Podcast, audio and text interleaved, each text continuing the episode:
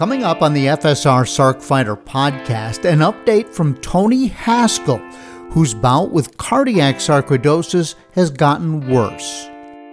After the uh, you know the rapid heart rate, so w- what I was diagnosed with, which is I guess you know I learned at that time was a uh, a common complication with SARC, uh, where it's ventricular tachycardia Tony first appeared on the FSR Sarc Fighter podcast in March of 2023.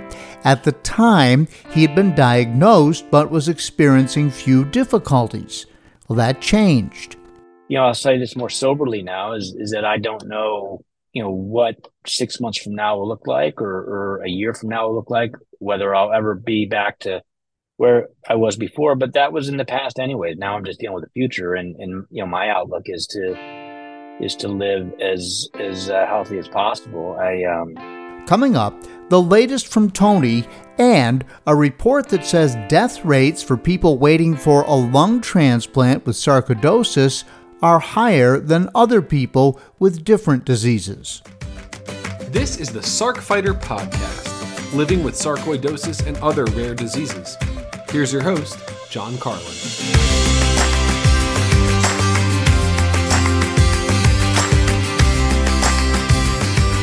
Hello and welcome. This is episode 94 of the FSR Sarc Fighter podcast. I'm your host, John Carlin. I want to remind you that Kinevant Sciences is researching a potential new drug for sarcoidosis. It's called namilumab, which inhibits one of the key proteins believed to be responsible for granuloma formation and persistence in sarcoidosis. I invite you to listen to episode 69 of the FSR Sarc Fighter podcast, where Kinevant CEO Bill Gerhardt and the Director of Patient Advocacy Randy Rogers join me to discuss the status of namilumab, but also tell you how you, as a sarcoidosis patient, can participate in their phase 2 clinical trial called Resolve Lung. And there's a link in the show notes. All right, I'm recording this podcast on August 14th of 2023. So summer is cruising right along. I hope you're having a great summer. Mine's been good for sure, and I am headed to our family cabin on Lake Champlain for a week soon. So I'll be sure to let you know if I catch any fish. Uh, I'm I'm just sure that you're on pins and needles and you won't be able to rest until you find out how many and how big the fish are that I catch. But uh, I intend to spend a great deal of time fishing, and even if you're not on pins and needles, I am because I'm anticipating how good or bad the fishing might be. Um, now, I'm also looking forward to a couple of other things. I used to get up to our cabin where uh, my our family has had this place since I was in grade school. So let's say going on five decades. Um, and, uh, you know, there was a time when I was up there and all I wanted to do was water ski and see if I could do the, the latest thing. And you know, I eventually learned to slalom ski, you know, ski on one. And, you know, I wanted to jump the wake. I wanted to cut harder. I wanted, you know, do all these, all these things that guys in their teens and 20s like to do. But you know, now other than the fishing, I think I'm probably looking forward to the bonfire in the evening. So our cabin or camp, if you will, is right on the right on the shore of Lake Champlain, and the shore there is rocky. Um, it's sort of a, it's it's very smooth, small pieces of shale that have been worn down by the water over time. So these are like rocks that you would pick up, and they're perfect for skipping on the water, right? But it's not a sandy beach. It's a it's sort of a, a rocky beach with clay underneath all these all these rocks. But it's a perfect place to have a very nice, safe bonfire with the driftwood and so forth. And we've actually constructed a little handmade fire pit with rocks all around it, right on the right on the edge of our lawn where the lawn meets a seawall that then goes down to the beach. And the seawall is just made up of big boulders. It's not like a nicely made seawall. And, and most people don't do that on this lake because the weather, and in particular the ice, uh, is so bad in the winter, and the ice just expands up onto the land or next to the land and it just rips up anything that you have there. So you can't leave your dock in the water. Nobody does. Everybody has a removable or a floating dock and anyway, so it's it's it's rough and beautiful all at the same time. And I'm just looking forward to sitting out there in the Adirondack chair with a cold beer, hopefully after having caught some fish or ridden my bike and with my wife and I and a couple of friends. I'm, I think my mom and dad, who are in their late 80s, are going to visit for a couple of days. So I'm just looking forward to that. Just a just a mellow time, um, and it's it's just uh, it's just a new way of kind of looking forward to my week in Vermont. And the other thing, the other thing that we're going to do is we're going to go up and hopefully spend a night in Burlington, beautiful little city, Burlington, Vermont, which is one of my favorite cities in the world. It's got beautiful rail trails. Uh, they've got a thing there called Church Street, which is this just open boulevard with stores, and they're kind of funky kitschy and outdoor stores and restaurants. Uh, there's no cars allowed on this street. It's just for walking only, but there's street performers that are good. I mean, really, you know, you, you want to stop and watch them. Um, and of course, I like all the outdoor stuff, and they, you know, they sell kayaks. And not that I'm going to buy a new kayak, but I like to go in and look at them and um, stand up paddle boards, which I don't have the balance to do anymore. Thank you, sarcoidosis. Um, and you know, just you know, hiking shorts and, and gear and and there's a beautiful bike shop there two or three actually beautiful bike shops. And it's just fun to do the walk uh, and, and, sit in, in an outdoor cafe and have lunch and that sort of thing. So that is really really fun. And then there's something there called the causeway uh, which goes out into the middle of lake champlain and so you're riding on this causeway. It's an old abandoned railroad line, but on either side of you, literally maybe 20 feet on either side of you, is the lake. So you so you're riding, and it's just gorgeous with Lake Champlain on either side of you, and then you get to the end of this because they had to create a gap so boats could go up and down Lake Champlain. So there's a gap of several hundred yards where the boats go through, and you can get a ticket for what they call the bike ferry. And they'll take you across that two or three hundred yards with your bicycle, and then you resume on the causeway on the other side of this gap and you can go up into these islands, these big islands that are, I mean, big enough that they have farms and stores and little villages. Um, and so the lower island is called South Hero. So we want to ride our bikes and do that that ride across the gap, uh, and then um, and then ride up into South Hero and then and then go back. So that I'm really looking forward to that. But that's very mellow bike riding. It's kind of sit up and look around bike riding. And so I'm looking forward to, to riding the causeway. And once we're done with the bike rides, maybe we'll go in, back into town, visit a brewery or two, and uh, and all that. And then we'll just head on back to our cabin, which is only about eh, give or take. And it's it, it, looks like it's 45 minutes, but with traffic, it's an hour. Go back to the cabin and enjoy a couple more days, and maybe maybe catch another fish. And the other thing up on Lake Champlain you have to worry about is the weather because um, it gets windy and it gets whitecaps on it, and that's that's no fun for outdoor activity in the lake. And know, as the as fall starts to come, then the lake can get really, really rough this time of year. But we'll find something to do, and it'll be great. And I'm just, I'm looking forward to getting away from what's been kind of a stressful summer uh, in the TV newsroom where I work. I just think it's funny that, uh, you know, in 2019, I was emerging from a couple of tough years with my neurosarcoidosis, and I wasn't sure if these kinds of days and these types of vacations would ever return. And now that they have, I just want to say how that I am extremely fortunate and I do not take them for granted. I don't take my health for granted. And I always said, you know, if I ever got healthy again, knock on wood, that uh, that I would really sort of double down on on realizing how lucky and fortunate I am to be able to to do these types of things and live that life.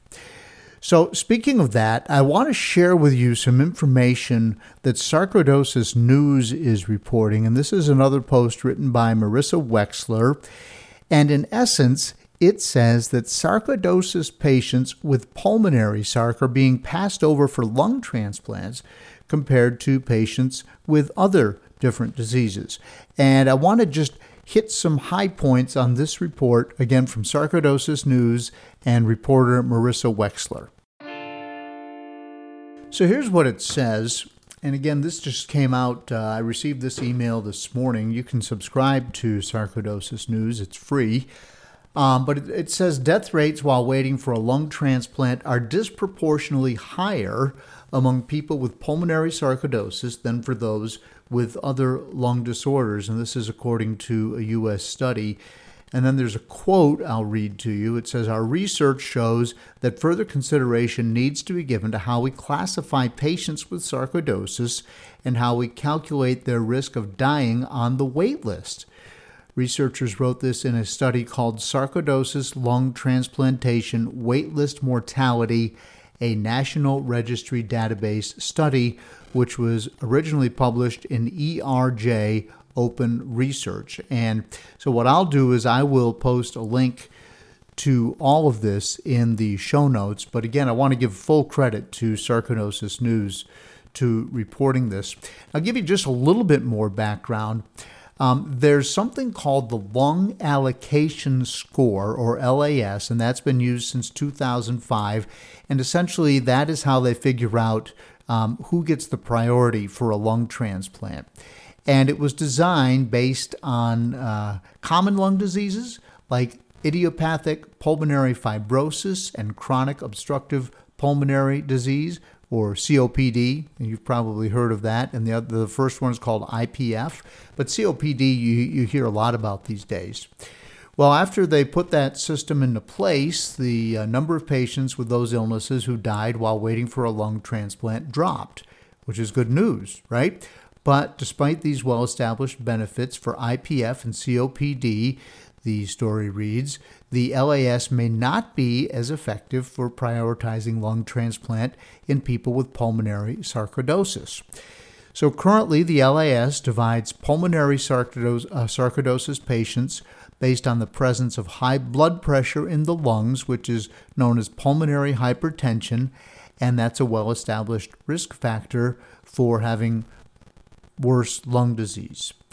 And essentially, and I'm not going to continue to read this to you because I think you you get once they get down, they get very granular here. But the more they look at it, the more they realize that they might have to reevaluate the way that people with uh, pulmonary sarcoidosis are evaluated. That they they may be getting tossed out of the uh, the, the prioritization process in order to get a lung transplant, and and so mortality rates are higher than maybe they should be uh, for people with sarcoidosis. So I thought that was interesting, uh, and I I don't like to, uh, as a reporter, I don't like to take somebody else's work and just read it to you verbatim. I want to make sure I give them ample credit and and to share a link to their work, uh, and I simply don't have the time for the most part to do primary reporting. I wish I did on uh, what's going on in the world of sarcoidosis, but right now I have to look at these other sources and then just be a conduit to pass that along to you. And of course, I do have an opportunity to interview lots of researchers, and I would consider that to a certain extent primary reporting but it's not like I'm getting getting detailed down down in these stories. What I want to do is I want to find them, tell you about them, and let you read them at your leisure. And I feel like this one is definitely worthy of it, uh, especially since when you look at the fact that most people who have sarcoidosis have pulmonary sarc, and that may be something that is relevant to you. So now I want to play a brief clip of my original interview with Tony Haskel And he first reached out to me earlier this year when there was a possibility that he and I would join another guest, Royce Robertson, for a fundraising bike ride. And I've talked a lot about that on the podcast. And at the time, Tony knew he had cardiac sarcoidosis, but it wasn't slowing him down much. Here's what he said. Um, and so, how has sarcoidosis impacted your daily life with family, siblings, whatever? How how has it changed what you're up against? You know, it really hasn't impacted me yet. Um, I, I, think when I had to explain everything to my family, obviously they were concerned. Um, it's it's not the easiest uh, thing to to explain to someone because I'm still searching for answers. I don't have all the answers.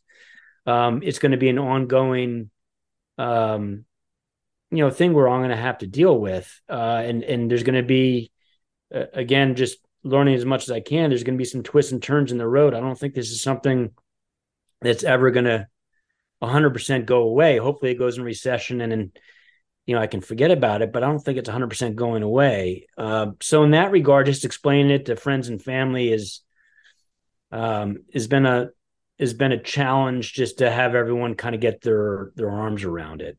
But in terms of my my daily life, um, aside from just feeling a little bit fatigued and and um, you know uh, maybe just a little bit out of breath sometimes hasn't really affected me yet. Well, Tony and I have stayed in touch, and his situation has gotten worse. In fact, only recently did doctors even clear him to ride an indoor bike, and even then, only very lightly. And he is now doing short rides uh, in the gym and he's fundraising for FSR. So, coming up, I want to ask Tony how things went from being okay to not so good. And my interview with Tony is coming up next on the FSR Sarc Fighter podcast. I feel like a zombie, just feeding and stumbling.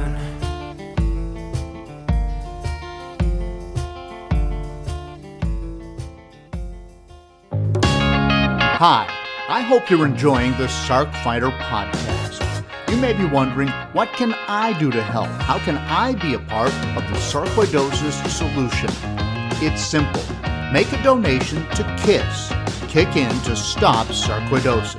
100% of the money goes to the Foundation for Sarcoidosis Research. Look for a link in the show notes of the Sarc Fighter podcast.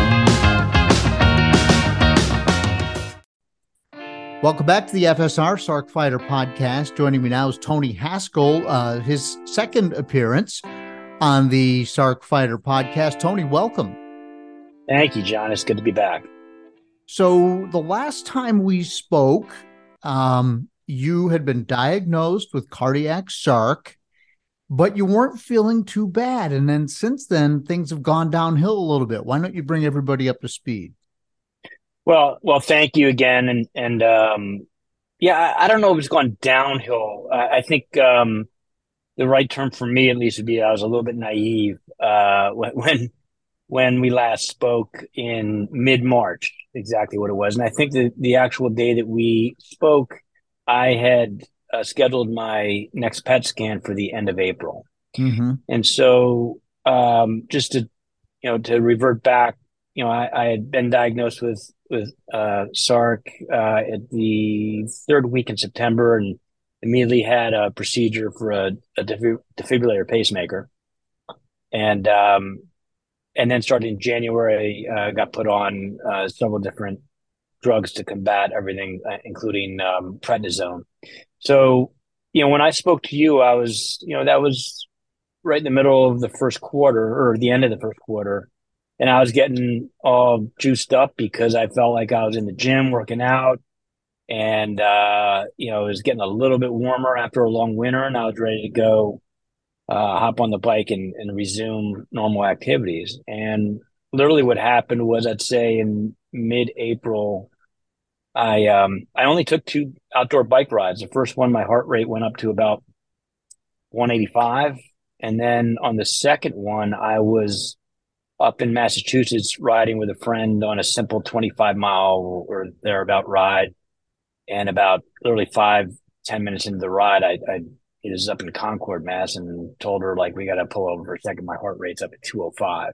Ooh. And and so uh, so that that that was a little scary. And then you know soon thereafter, uh, I had my PET scan, and then you know as, as you're aware, you know it's about three days later, I I went to go see my cardiologist, and um, you know the news wasn't good, and I I wasn't expecting good news after after the uh, you know the rapid heart rate. So w- what I was diagnosed with, which is I guess you know I learned at that time was a a common complication with SARC, uh, where it's ventricular tachycardia, which is very rapid heart rate, which can be dangerous. So for the time being, they banned me from doing anything where my uh, where I would get you know really into heavy cardio. No, no elliptical, no indoor bike, no outdoor bike, of course, nothing of that.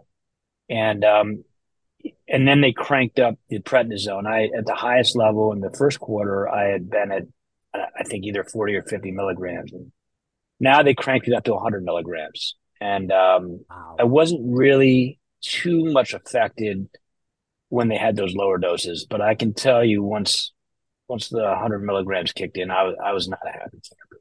Yeah. So um, while that you're the first person I've talked to who's that I've talked to who's taking a higher dose of prednisone than me because I was at 80. So right. 100. Yeah.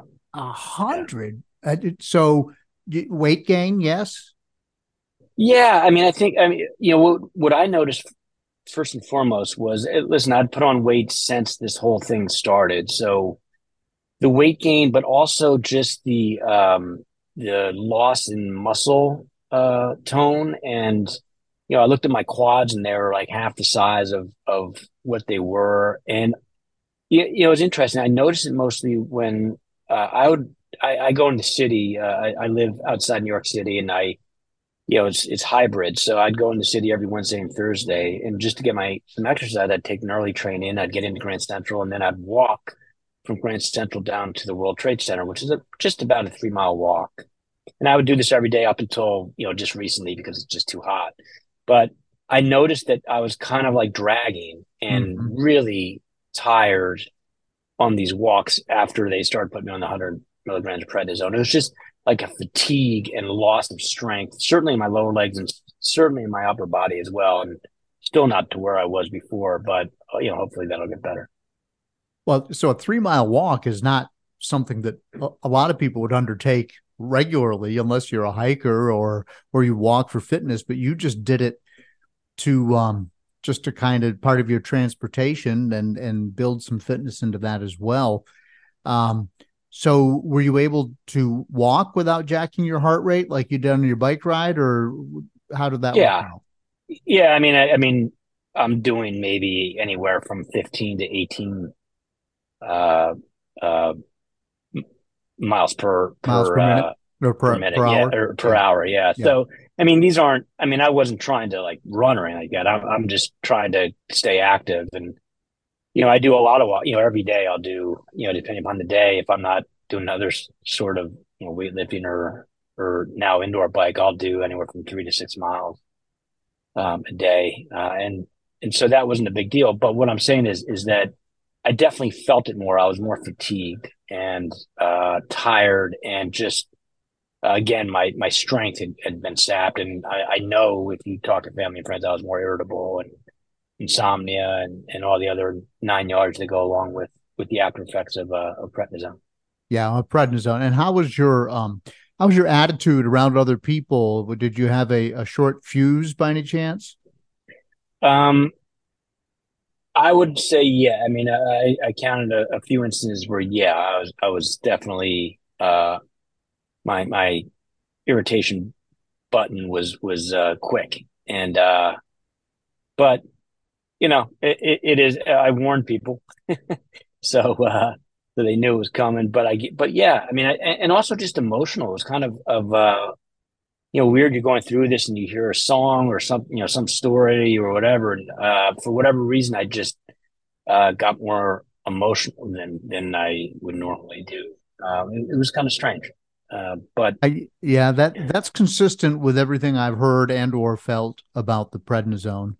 But Yeah. the good news is is that you are very close to being off prednisone, right? I am. So I, you know, I, I haven't lost the optimism that I had when when we first spoke. Um, I don't know. You know, I'll say this more soberly now: is is that I don't know. You know what six months from now will look like, or or a year from now will look like. Whether I'll ever be back to where I was before, but that was in the past anyway. Now I'm just dealing with the future, and and you know, my outlook is to is to live as as uh, healthy as possible. I um, you know, they don't want me in high altitude yet, so that might affect my out west skiing plans. But but I could I could get good news if everything goes well in the next two three months, and that might change as well. So one day at a time. So let's back up just a little bit. So you you discovered that things were not going well. You had your CAT scan, and they put you on prednisone and some other medications, which you know feel free to mention those. And since then, they have told they initially had told you don't do anything that would jack your heart rate. Don't ride your bicycle. Don't ride an indoor bike. Um, don't do any of those things. Uh, Can you fill us in on how that all evolved? Well, uh, let me let me skate backwards. So I I had the procedure uh, with the defibrillator pacemaker in end of September of last year. And then, you know, I guess for two, three weeks, they don't want you really doing anything because they want that thing to settle in into your, you know, right underneath your collarbone. And then, you know, I was free to to go at it, and I did go at it. Uh, you know, building up my strength and and uh, and my cardio again until all this transpired in in April. You know, mid April with the uh, ventricular tachycardia. So, um, you know, nothing changed until right then. Then I couldn't do anything cardio wise. I could still do, uh, you know, lightweight weightlifting and I could walk, you know, I felt like Forrest Gump. I was walking everywhere. I mean, it was, um, but it wasn't high cardio. So that, that's the only thing that changed. Really. Okay, so so the only thing that changed was the was the fact that you couldn't go and do the more difficult things that you enjoy doing. Right. Um and, and and you and I have talked from from before and gotten to know each other kind of well through email exchanges and so forth. That you like to ski, uh, Right. you ride your bike, you you've got a family place in southern Vermont, and Right. so and you work out a lot. So and you live in Connecticut, so you're doing a lot of a lot of stuff. Uh, all this walking in the city and and everything. It's got to be frustrating not to be able to do what you're used to doing. I hear you, John. I, you know, I, I, see you on Strava and you're having a great time on the bike, and I see all my friends doing, you know, their their thing between 50 to 100 mile rides and, you know, beautiful scenery. So, in that, I mean, is it frustrating that way? Yes, I guess it is. Um, but I, I really take the attitude of it is what it is, and I, you know, as I think I've told you, I, I, I recently or just recently finished a a fundraiser for uh, Foundation for Sarcoidosis Research. And so it was, uh, you know, five plus hours of staring at myself in a mirror in the gym while, while pedaling away on an indoor bike, which is, uh, uh, you know, I have a face for radio. That's why, that's why there's a podcast. Um, but it is what it is. Like I, I could, uh, you know, we've talked before. I, I could, I could be a glass half empty and be like, oh, you know, pity me. I can't be out there on the bike this summer. Or I could be like, there's a lot of people with worse stuff than me right now. So it's it just is what it is. You just got to deal with it. Well, that's that's a great attitude to have. So, all right, let's um let's talk about your fundraiser. You said you just finished it. You'd still take donations, would you not? I, of course, when I say finished, it, my rides have been finished, but I'm in, I'm in sales, so nothing's ever finished. Uh, Right. So, or in fundraising and sales, the, the window is always still open. So, Yeah. and and and um and proceeds have still been coming in over the past couple of days. So I'm I'm I've been really heartwarmed by the response from my family and friends. Uh, we're over, I think we're about a seventy three hundred dollars right now, and and um, you know that that's I I couldn't be more pleased and, and blessed with with the network of family and friends that I have. So uh, it was uh, you know as I said, I, I I think these rides, as you know, you've done the indoor bike. I I think Mhm. they're harder than the outdoor bike Mhm. not in the sense of of obviously on the outdoor bike you have you know, wind and other variables that you're dealing with. But the indoor bike, there's no let up. Um, there's, you know, you're constantly going. You're you're not coasting down anything. You're not, you know, you can't lay off. You're you're constantly pedaling. And again, it, it's kind of boring. You're, there's no scenery or people to talk with. So. Yeah, why you said you listen to podcasts. I highly recommend this one. Uh, that'll get you for, through the first 50 exactly. minutes to an hour typically. Um, you, we have not talked. Would you just tell people what you do in the city? You mentioned you're in sales and you, you're doing this this uh, kind of sounds like a glamorous walk down to uh, just tell us about that. Well, I've been in the media business my entire career, um, predominantly in in uh, business as well as sports. So I did a stint in Men's Journal magazine when they launched way back in the early '90s, uh, and also at Ski Skiing and Warren Miller um, uh, back in about 15 years ago, or, or, a little less than 15 years ago. But predominantly in the business sector with the likes of Fortune, uh, Bloomberg, um, Money Magazine when it was around, and now I'm at a wonderful brand, Inc. Magazine or Inc. Business Media, and for not not so much in print anymore. It's it's a full channel, faceted, um, you know, full circle of of uh, digital, print, live events, podcasts, etc. So uh, just been in the media business on the business side of it, and, and sales and partnerships. Yeah. So so when you go to work day to day, your job is to do what? Are you selling advertising or are you working on mergers? What, what exactly are, are you doing? How does it work? I'm I'm not an M and A. I'm I'm on the advertising sales, so it's partnerships. So, for example, if you know if we have a podcast, I'm you know, which we do. I mean, we have all different different uh, things that we on the editorial side, much like in your day job, mm-hmm. uh, and and uh, we we we derive the revenue so we can create all this wonderful content and and serve it out to our audience of small business owners, entrepreneurs, etc. And um, so that's what I've been doing throughout my career. Has the has the sarcoidosis hindered your ability to go to work and accomplish those things? It hasn't. I mean, I again, uh, you know, maybe some fatigue in the afternoon, but um, I've really fought hard against that. Um, and, and so I don't think it's affected it too much um, in terms of really getting in the way. I mean, I've had to take some time here or there in the mornings or whatever it might be for doctor appointments, but but other than that, no. I found that my attitude changed a little bit, and I've heard other people say that here on the podcast that we've talked with. Um, that maybe they just weren't as anxious to take on like the extra project uh, that work wasn't quite as important. You know there's this big word out there that has nothing to do with sarcoidosis called quiet quitting where people just sort of back off but they stay in place at work and that's sort of a post pandemic thing. So i don't want to suggest that at all but um but people have said yeah you know i could continue to work but i wasn't the aggressive worker maybe that I was and and I don't want you to out yourself here in front of your colleagues or anything. I just I'm just wondering if you felt that way.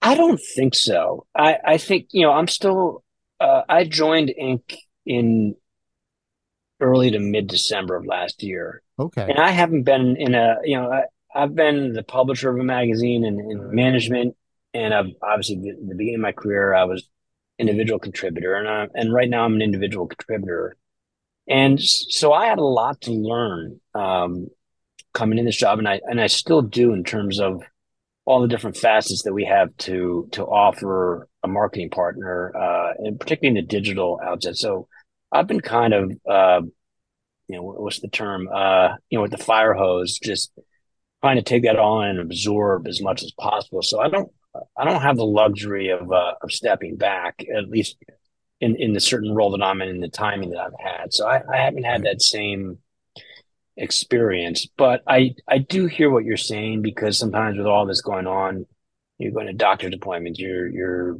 you know all the all the body changes with the drugs and stuff like that. You might just want to take a back seat, but um, yeah, I, I haven't experienced that as much as perhaps others might have. Yeah. Well, that's that's great. I guess when you take on that job, right there in the midst of all of this, you, you know, you don't have any choice. You've got to go. You, you know, right. Yeah. Yeah. Um, so, and do you work in a high rise? Uh, I'm on the 29th floor. I'm, I'm literally, I can throw a football 30 yards in the World Trade Center. So I'm in seven World Trade Center. Wow. That's um, awesome. And our, and our sister brand is Fast Company. So two sexy brands to, uh, to any listeners out there that are, that are marketing directors or chief marketing officers. Yeah. those are, I mean, those are cool brands. I'll tell you what, yeah, I, I, it's, I'm envious of, of all those, you know, cool things that you're doing over there. It's fun it's fun, especially in this, you know, the small business operators. I, have worked for uh, the likes of Fortune, which was a great experience also, but those are obviously very large companies. When you're when you're working with small business owners, it, it really gets personal and uh, you know, just some fantastic stories of of their challenges and their opportunities and, and how they've kind of grinded through to get where they are. It's it's it's a fun brand. All right, let's so let's go back to your fundraiser. Um, since you're in sales and all of that, and you've got the cool office on the you say 29th floor or 27th floor? 29th floor. Okay, that's awesome. Great. We don't in, in, the in Roanoke, Virginia, where I live, we don't have any buildings with 29 floors. I think the tallest one is maybe 17. So 29th floor sounds. I know in New York that's that's not tall. Uh, that's not that high compared to what it could be, but still, that's really that's really awesome. So you originally, and you and Royce Robertson and I had talked about at Royce's behest doing a bike ride. And mm-hmm. Royce, uh, I believe, wound up doing it as of, as of the time I'm talking right now. I don't know his status. Maybe you can update us if you've talked to him. Uh, he was going to do a bike ride, and we thought we might do it together. And then there was smoke from the Canadian wildfires, and then you got sick, and Royce's schedule and mine didn't pan out. So, first of all, you decided, okay, well, I got cleared to do the indoor bike. How far did you ride on an indoor bicycle, which I can tell people is nauseatingly boring? well, let me step back. I, I, um, I, was like you. I had a, a, scheduling conflict with Royce, so I couldn't, I couldn't do his ride okay. originally, anyway. All right. Um, I think they're still in the midst of it. Um, I, I, haven't talked to him, but I've just been following him on uh, on Instagram. So I think they're either just ended or still in the midst of it. But but that was this past weekend, so he's been on his. And then mine, I, you know, I w- with COVID, you saw a lot of um, uh, charity rides that, um, since people couldn't do it in person, they they did a lot of hybrid or, or uh, virtual, where you know wherever you're living, you could you could still fundraise. You just do a ride wherever you are. Mm-hmm. And so I just decided with this, since I couldn't ride outside, I'll do a hundred miles um, indoors.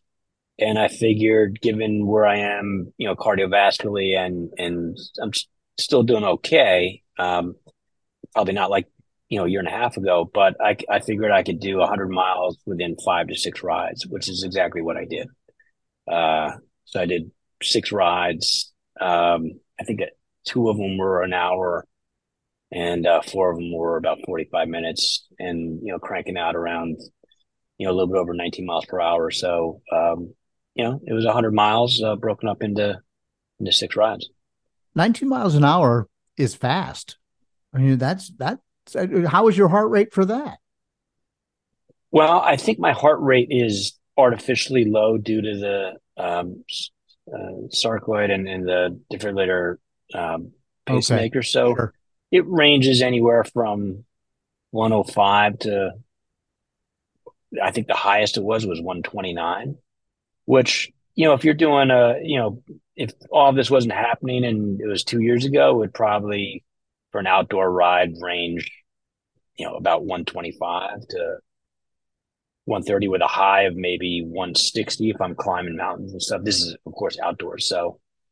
I, I you know again when you and I spoke if you recall, you know, part of the issues was was when I before I was diagnosed, I was wearing an Apple Watch and and all the metrics on my on my uh, Garmin bike, and you know, my heart rate, resting heart rate, was down around thirty, um, which is really low. Now with the with the pacemaker defibrillator, it's there's a a, a basement of fifty. So, you know, when I'm when I'm on the bike, unless unless something goes wrong with the ventricular tachycardia, um, I'm I'm usually lower than I was before all this. Because your your resting heart rate was around 30? Yeah. That's like pro athlete resting heart rate. Yeah, except I'm not a pro athlete, and then there's a problem with a 30 uh, resting heart rate, and that, that's why they were they weren't messing around. They they uh, they wanted me in there. They were a little shocked that I was still standing. Yeah. It you know it went down to about 27. You know the night before I had the procedure, so you know they they they were concerned, um, and but the what what they were shocked about is that I'm talk I was talking to them like I'm talking to you right now. Um, you know, which I was fortunate. I was in pretty good shape when all this went down. So I think that helped me. But again, that's a very, very low heart rate that they had to, you know, they, obviously they need to do something to fix, which they did. So, um, what is the path forward for you now? So, so they put you on the prednisone. So they're trying to knock this thing down to get the inflammation out of your system. They right. will try to maintain it with some other drugs. Can you share what those drugs are? Sure. Uh, I'm I'm on Metoprolol, um, which is a, you know, basically they give you that after someone that would have a heart transplant. Obviously, had a heart transplant, but it's really for, you know, to protect everything after, after a surgery or, you know, to, protect the immune system. Uh, and then I'm also in CellCept, uh, Entresto, and Fosamax.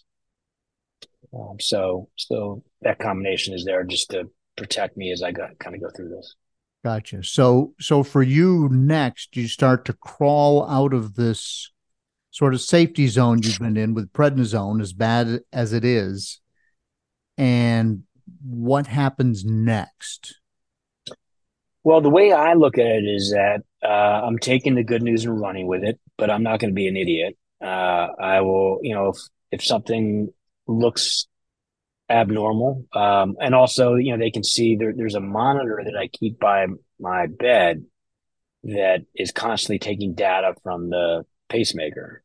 And um, so if, if the heart rate jumps considerably, then then they'll know. Uh, and I have a checkup in October. Um, uh, that you know, they'll, I'm sure I'll get another PET scan in October too, and they'll, and they'll take a look. So, so my goal right now is to uh, make sure the inflammation uh, reduction stays that way. And obviously, the prednisone did its job uh, when they cranked it up there, and and hopefully it just stays uh, in remission. And I go from there, just one step at a time. Where um, you know I get back into you know hopefully I can lose some of the weight that I gained. I can you know get even stronger cardiovascularly and and life goes on and we go from there. That that's my goal. Um no no more no less than that. Have you changed diet any? What you eat? I should have. Uh not really. I still have a pretty big sweet tooth. Um you know I've, i'm trying to you know not that i'm a, a, a big drinker but i enjoy red wine and, and you know and the occasional bourbon here and there. I'm thinking of even cutting all that out uh, I, I find that I don't know whether it's because of the drugs I've been taking or uh, just age that uh, even even a glass of red wine, I, I just won't feel that great in the morning. So I'm just I'm I'm kind of thinking of just cutting everything out at the moment just to get a you know a fresh path forward. Well, I know that I was I was looking at everything when I was in your position where I had this big flare and we had to get it under control and I just felt as if I need to do everything on my side of the medicine that I could fix. Um. Once once I would have been able to work out again, to like work out, to be fit, to eat healthier. I went on something called the elimination diet and talked about that a lot, um, mm-hmm. and and worked with the dietitian. Um, who who I'll put her link in the show notes. Uh, Lindsay Norenberg, um, nourished by Lindsay, but and you can find her on the internet and she helped me out a lot and i do feel like that helped. Doctors kept telling me yeah your diet's not going to matter but i was i felt like you know there are certain inflammatory foods that you can or cannot eat if you can make a choice. Yeah. why eat something that you know is inflammatory when what you're trying to beat essentially is inflammation? I agree with you john. I mean I, i've I, have i have unfortunately been through a lot of uh, surgeries um, from back surgery from a mountain biking accident to uh, torn ACLs 10 years apart different knees, skiing, and then a, a biking accident uh, in 2019. And you know, particularly with the back surgery, I found that I went through regular um, physical therapy with that, but really helped the most was acupuncture. And um, I still, you know, whenever I have a flare up with the back, I, I go back to the acupuncturist, and, and thankfully, I've been able to find some good ones uh, all around the country wherever I've lived. And uh, t- to get to your point, you know, from acupuncture to diet, I, I think half the battle is mental, emotional. If it makes you feel better, then it maybe it will make you better. Um, so I think uh, you know, there's some steps I can take and that I will uh, from you know doing the best I can diet. I'm not gonna, you know, if I want a chocolate cookie, I'm gonna have a chocolate chip cookie, but I'm just gonna try to reduce the, the amount of that in terms of of uh, you know limiting other stuff like like wine or, or alcohol. That that's a pretty simple step that I can take that will just make me feel better and and again you know easier to get to the gym and and do the things I like to do. So, what do your doctors think? Because the thing about sarcoidosis is that it doesn't always just go away. I mean, they hit it hard. They've hit you hard. You've got some other yeah. sort of maintenance drugs. What What are they telling you that they think your prognosis is? From the first time I've gotten this, that I think they've been hesitant to give me what their prognosis is because I think they've been very honest with me in terms of, as you know, there there is no cure for this. That's why they give you the prednisone and um, it's it's not. I mean, there's obviously been a lot of research and people looking into this, but there is no magic bullet for this. So I think they've been hesitant. I think they've taken the same attitude I have. They're just going to watch me closely, and um, they're going to hope it goes in remission. That it that it uh, it looks like it has gone in remission now, but they're going to watch me very closely. Um, I know the electrologist is concerned about uh, bike ridings, um, you know, to, to get that heart rate high. But my cardiologist is seems pretty comfortable with me doing that as long as there's no hiccups, and that's that's really it right now. I think the again it, the, these are short steps for me right now. Uh, you know, I'm gonna take this and and run with it, but then I'm gonna have the checkup and PET scan in October, and if it's still all good, then we'll do several more. And the more where there's no problems, the better, and, and hopefully I resume, you know, everything. Um, what I don't know is, is I don't know if there's been permanent damage caused by it, and I suspect there has been. I just don't know how how much, and that's that for me is is something I'll want to know uh, moving forward. Yeah, so you're you're kind of on the precipice of finding out that kind of stuff and all you can do is sort of, I guess, creep forward. Is that a good way to put it in terms of getting a little bit more aggressive, a little bit more aggressive, and waiting to see what happens? Yeah, I mean, I think um, you know, with the where I am right now in terms of of I don't uh, nothing's changed in my daily life in terms of how I wake up and you know interact and socialize and anything like that. And especially now that I'm off the prednisone, I think that'll be easier.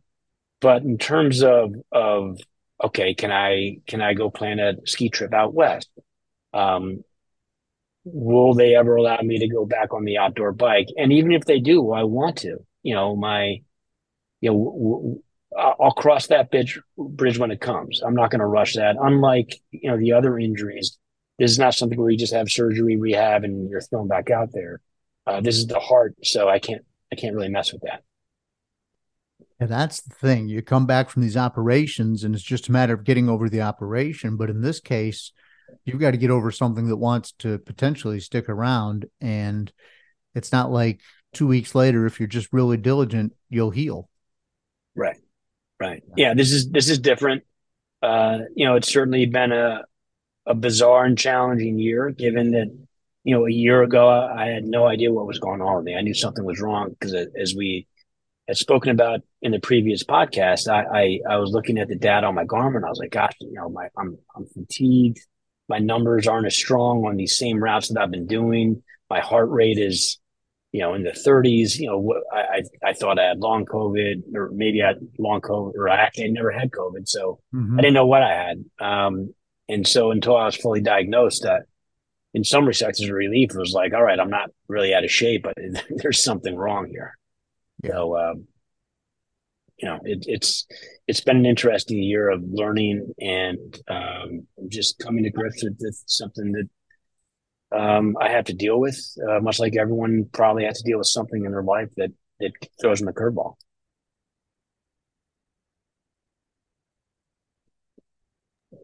So, how do people contribute if they still want to uh, make a donation to your indoor bike riding effort?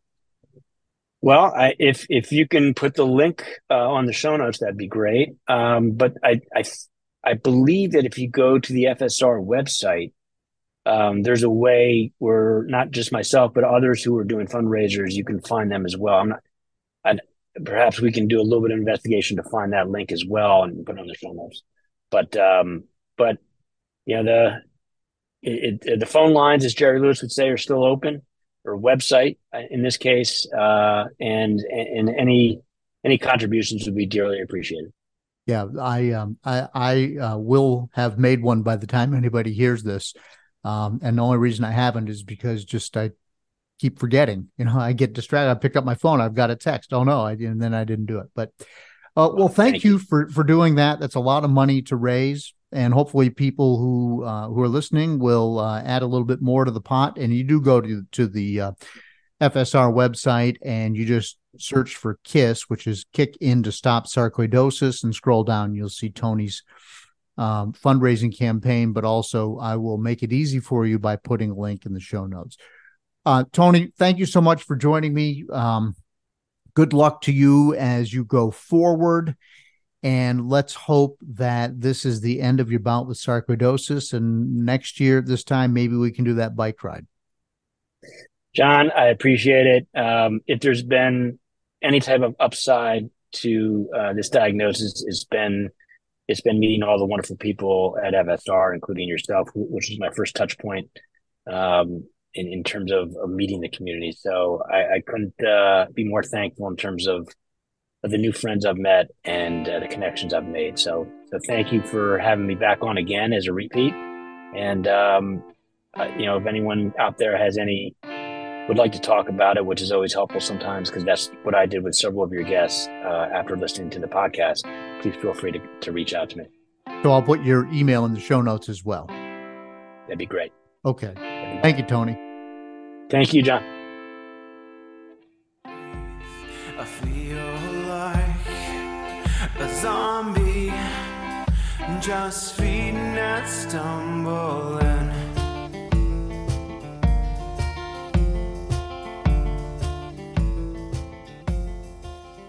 Well, I was very sorry to hear that Tony's health had gone south on him, but hopefully he'll be able to continue on the road to recovery. And don't forget, he is fundraising. There is a link to his KISS account in the show notes. And so please join me in making a donation to help in the fight against sarcoidosis. Now, I just want to remind you the official Sarc Fighter song is called Zombie by Mark Steier, who plays in a band called the White Hot Lizards in Canada. You can hear Mark's story, which is the story behind those lyrics, which really kind of nail it, back in episode 12. I release this podcast every other Monday, and as I'm speaking today, let me check. Yes, there he is. My trusty dog, Dougal, my rescue boxer, is curled up on the chair in my office, and Dougal makes my life so much better. He's not even looking at me to wonder why I'm saying his name. He's just conked out. The backstory to the founding of the Foundation for Sarcoidosis Research is episode 11 with Andrea and Redding Wilson. Don't forget to follow the Sarc Fighter on social media. I'm on Facebook, Instagram. I even have a Peloton account as Sarc Fighter if you have an indoor bike called a Peloton. And my cycling blog, Carlin the Cyclist, has a section called Cycling with Sarcoidosis. Also, if you're new here and just trying to figure out what SARC is, try listening to episode two with Dr. Simon Hart. Think of that as uh, think of that as uh, Sarcoidosis 101. Just like what is going on with sarcoidosis? How does it work? What do we know about how it starts in your body and and why does it start to the extent that we know? All of that is back in episode 2. My story is episode one, and if you'd like to send me an email, it's in the show notes. It help me helps me reach more people and grow the show. If you share it on your social media. And if you like it, I think what really helps the show and helps the cause is just tell one person, tell one other person in the sarcoidosis space your doctor, your nurse, uh, somebody that you work with, um, somebody else in the sarcoidosis space. Just say, hey, have you listened to the FSR Sarc Fighter podcast? A lot of good information in there. I do appreciate that. So, uh, other than that, please just subscribe and give the show a nice review on Apple Podcasts or wherever you get your downloads. And until next time, keep fighting.